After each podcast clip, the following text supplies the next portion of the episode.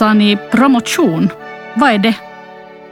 En akademisk ceremoni, magistrar och doktorer. Vetenskap, konst och jubel, allt sedan 1643. Ett klart vårtecken. Vi, Kristina Ranki och Eva Alvaris, lyssnar på tankar och röster om promotionen. Det här är promotionspodcasten.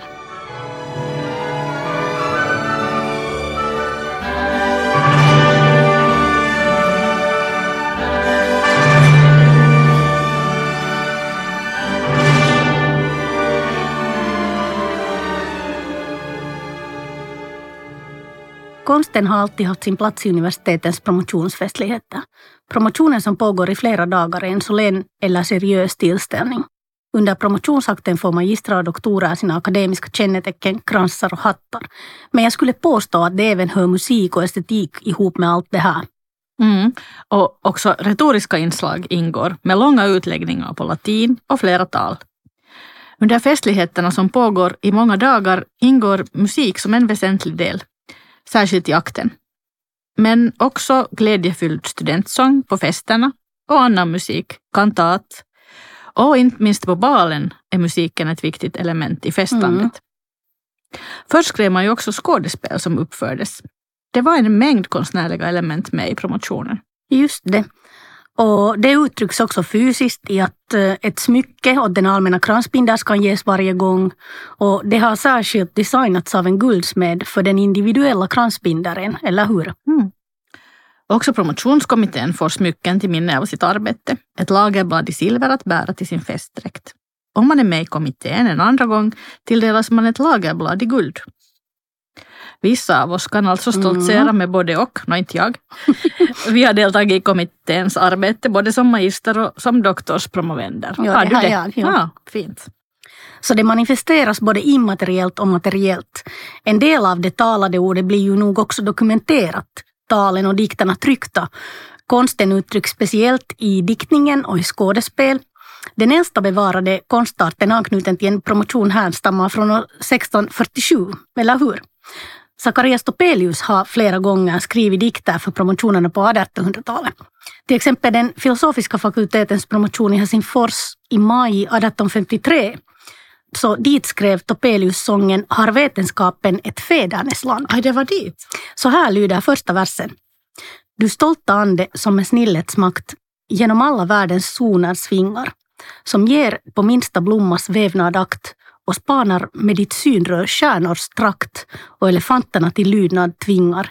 Böj ned din gässa för en flyktig stund och lyssna på ett ord från sångens mund. Elefanter? ja, men alltså märker du att det här är uppenbart att Topelius här tilltalade under 1800-talet frammarscherande naturvetenskaperna mm. som ska lyssna på dikten ett slag. Intressant. Det är ju klart att konsten också är ett barn av sin tid på många vis. I jubelpromotionen 2023 komponeras igen ett nytt kantat. Texten har skrivits av filosofen och diktaren Sia Rinne. Kantaten har komponerats av Cecilia Damström. Fint. Och jag har träffat Sia Rinne över Zoom, så vi får snart höra om hennes tankar kring arbete.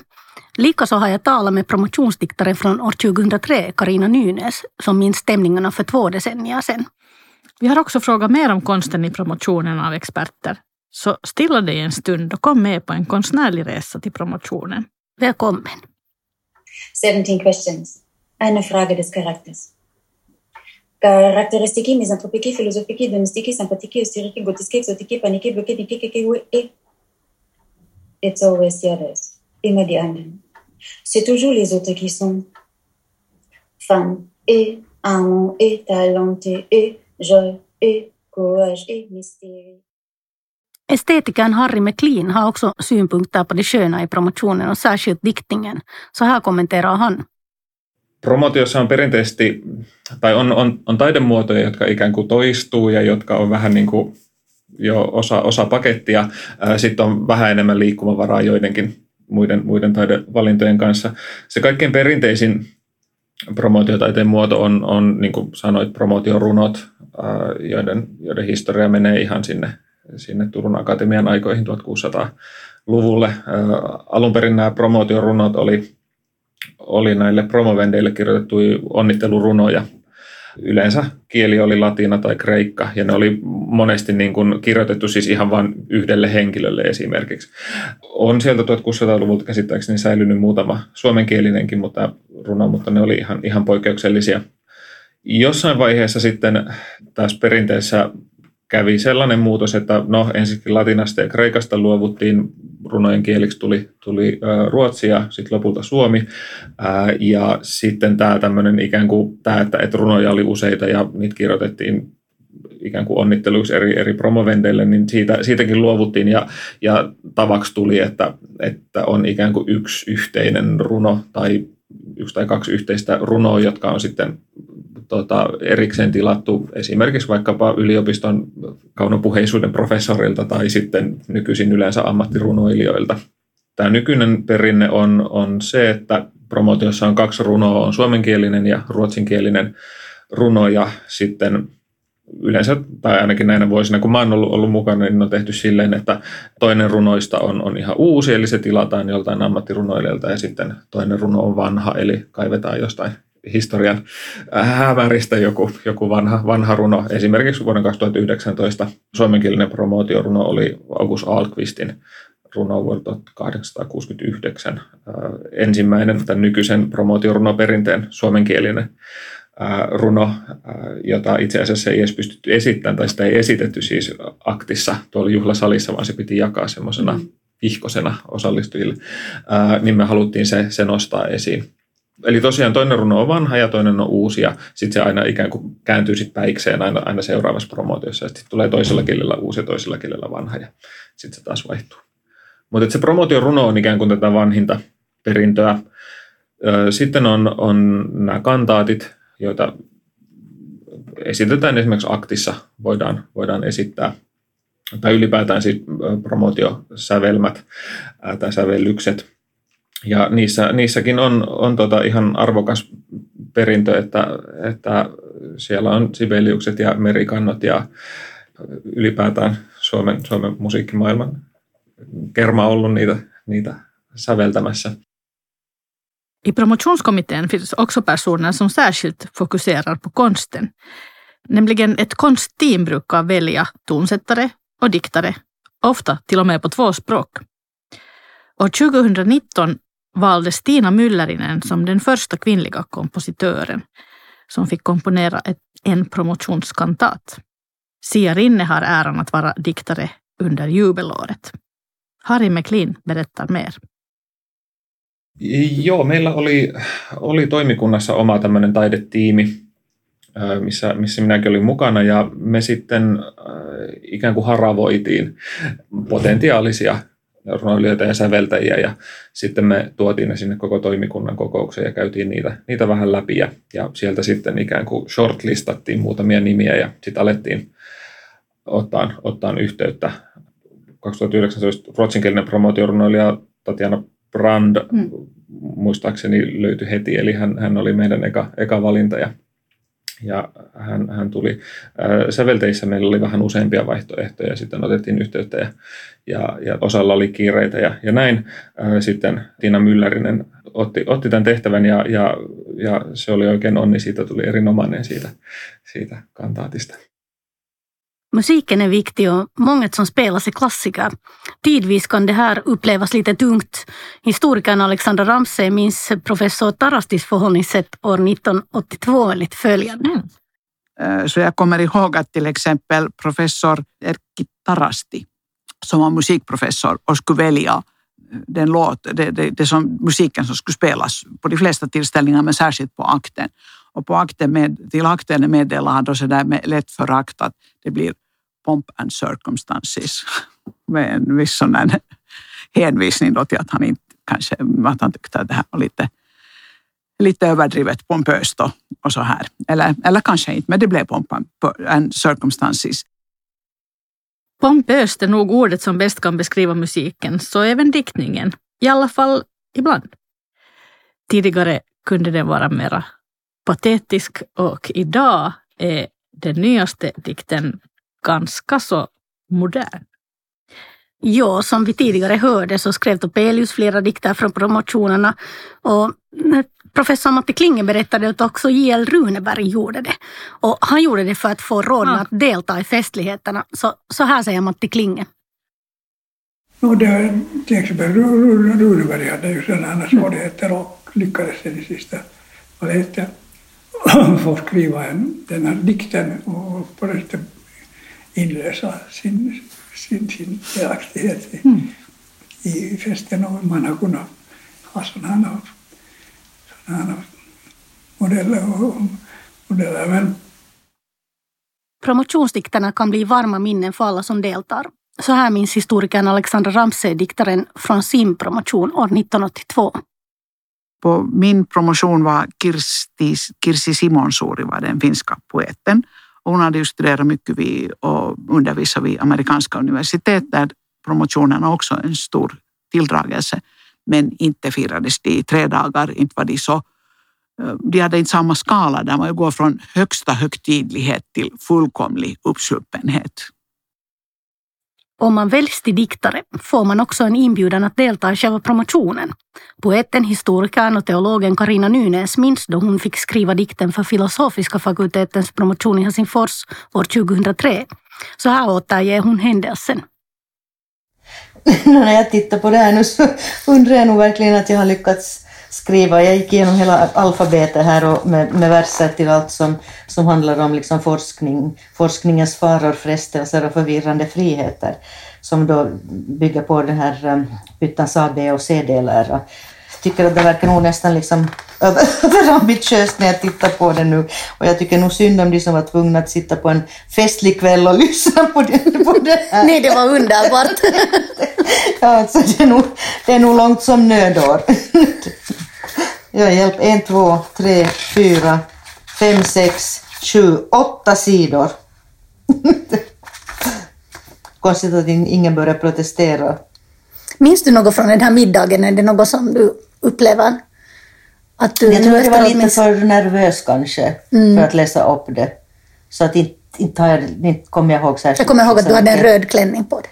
Ja, ja det var mm, den för enda, vi var ju redan då vänner. Just det, mm. och det var den enda långklänning jag hade. det fanns inga alternativ. Det är nog, jag minns bara att det var liksom trevligt. Uh, jag tror att jag satt vid bordet med Päivi Setälä. Ja. Ja, så att vi hade, det kommer jag ihåg att vi hade en trevlig kväll. Auran som man tyckte att man såg en gång runt alla lärda var den bara hägring. En ljusets lek i tankeluften mellan språkets rot och ordens svärm. Ja, man undrade i djupaste missmod ibland om ens bildningsförmåga var alltför vek, där man satt och stirrade på sin tomma skärm mot ett raster som var finaste ökensand. Mm. Ja, det här väcker många minnen för mig också. Mm. Jag kommer ihåg det så väl när jag ser framför mig hur du står där och läser mm. upp den. Alltså där vid, vid bordet. Ja. Ja. Sen kanske jag skulle skriva så här idag, helt enkelt därför att um, det här är kanske som man upplevde lite sådär förvirring inför vetenskap och uh, vilka olika liksom, riktningar man kan tänka sig och, och ens kunskap som var liksom så liten så att man kände sig överväldigad.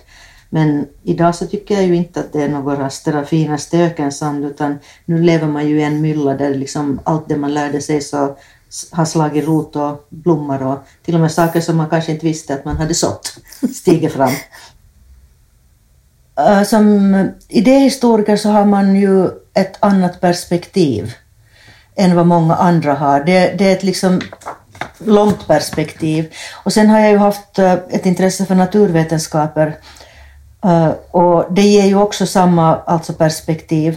Så det kan, tror jag något syns i allt jag skriver, att det handlar inte bara om liksom känslor eh, och rörelser alltså i nuet, utan allting ligger nog liksom in i det här, det här liksom längre perspektivet. Som jag tycker att det är en befrielse att leva i, så att man inte fastnar alltså bara i individualism och i, i sina egna känslor. Så jag, jag blir väldigt fort klaustrofobisk om inte det här perspektivet finns som genomsyrar allt. Under jubelåret är kantatens text mångspråkig och skriven av filosofen och ordkonstnären Sia Rinne.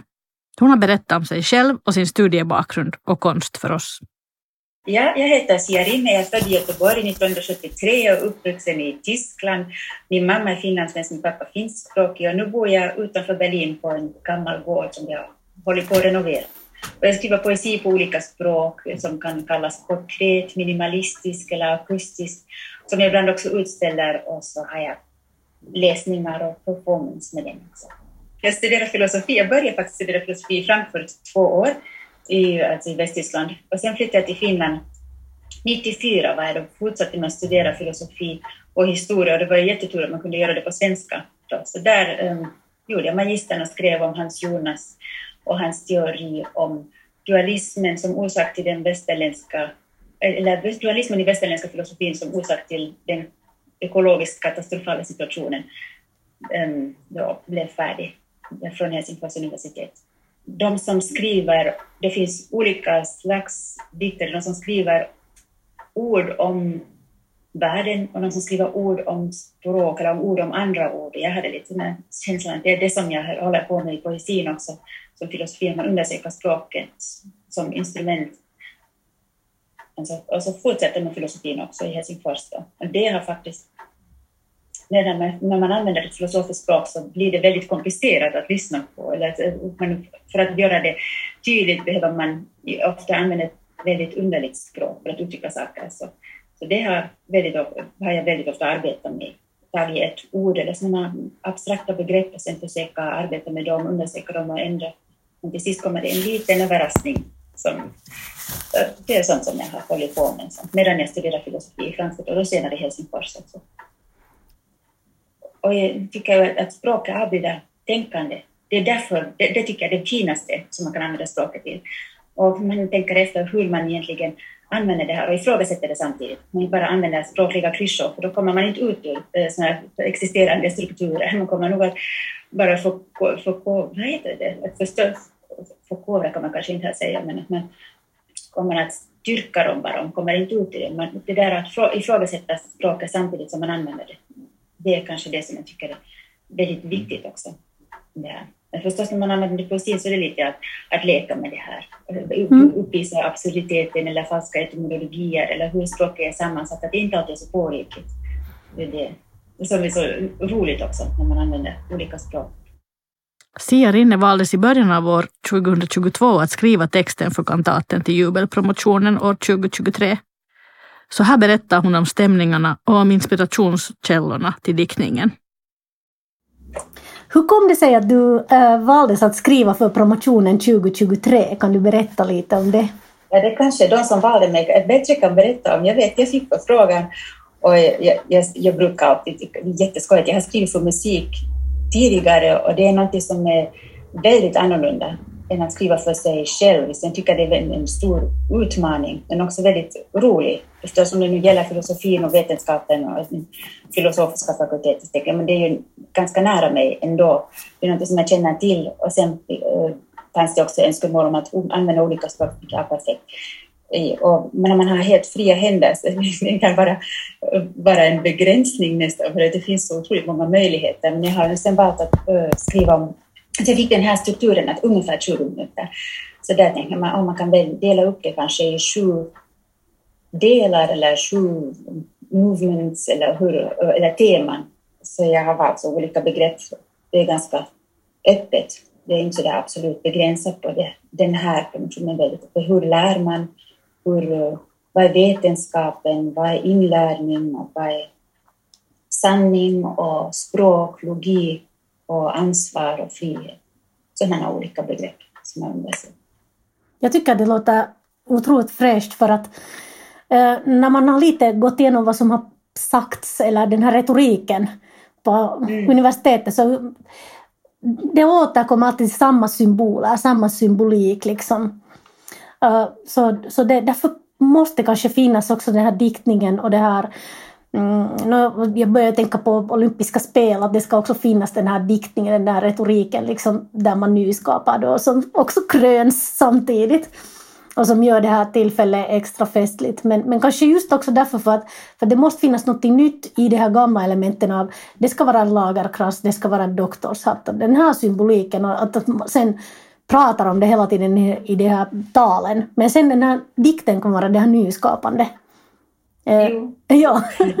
det har jag förstått att det ska vara så att man har lite mer fria händer i det. Det är en, en mycket traditionell eh, ja, ceremoni. Jag var också lite överraskad hur traditionell den faktiskt är.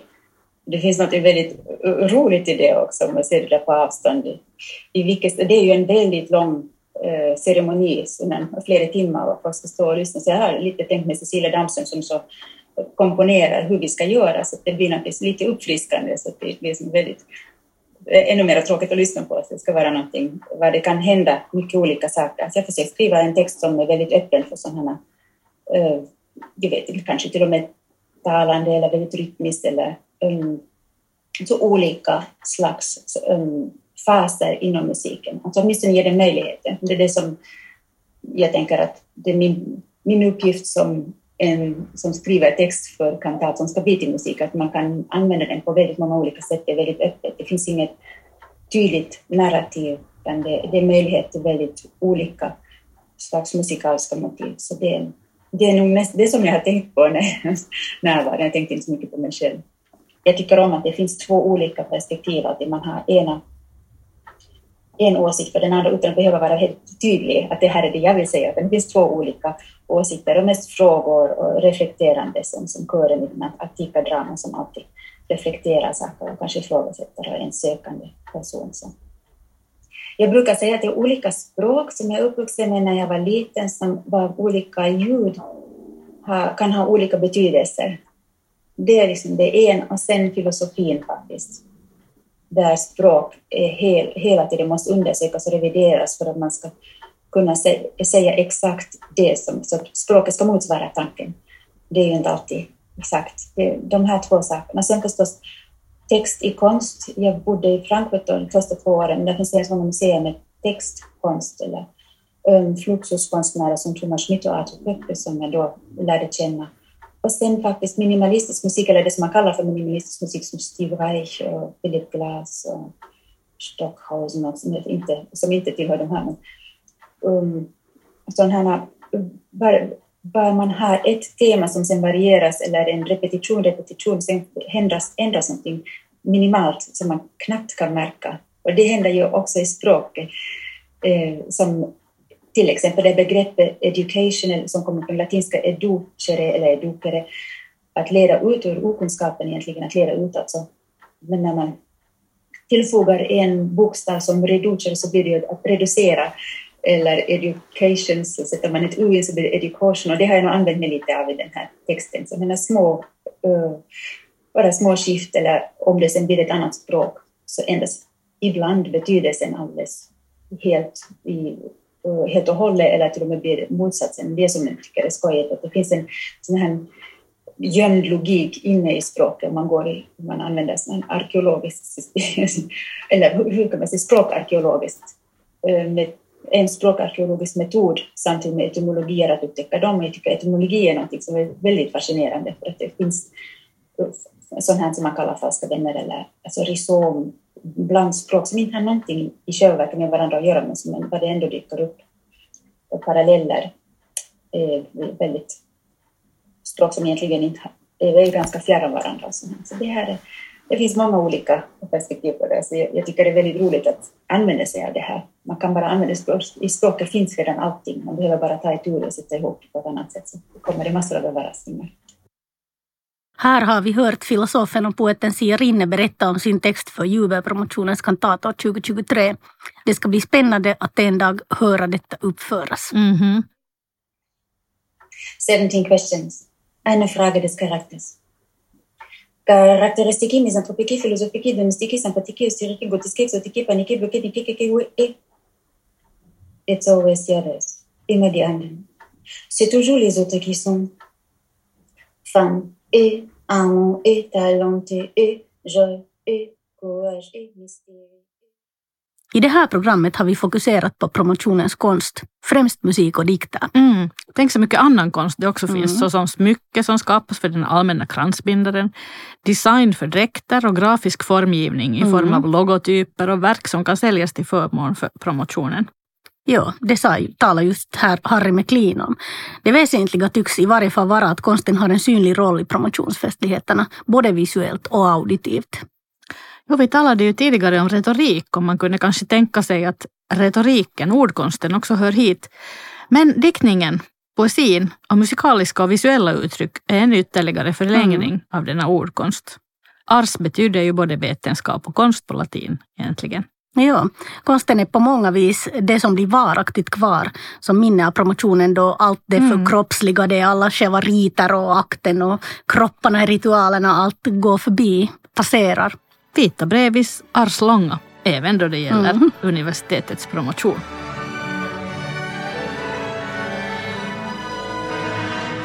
Så vad är promotionen? Det är en europeisk tradition som har överlevt i Finland. Universiteten lever inte i det förflutna, men det förflutna lever i oss. Det här var promotionspodcasten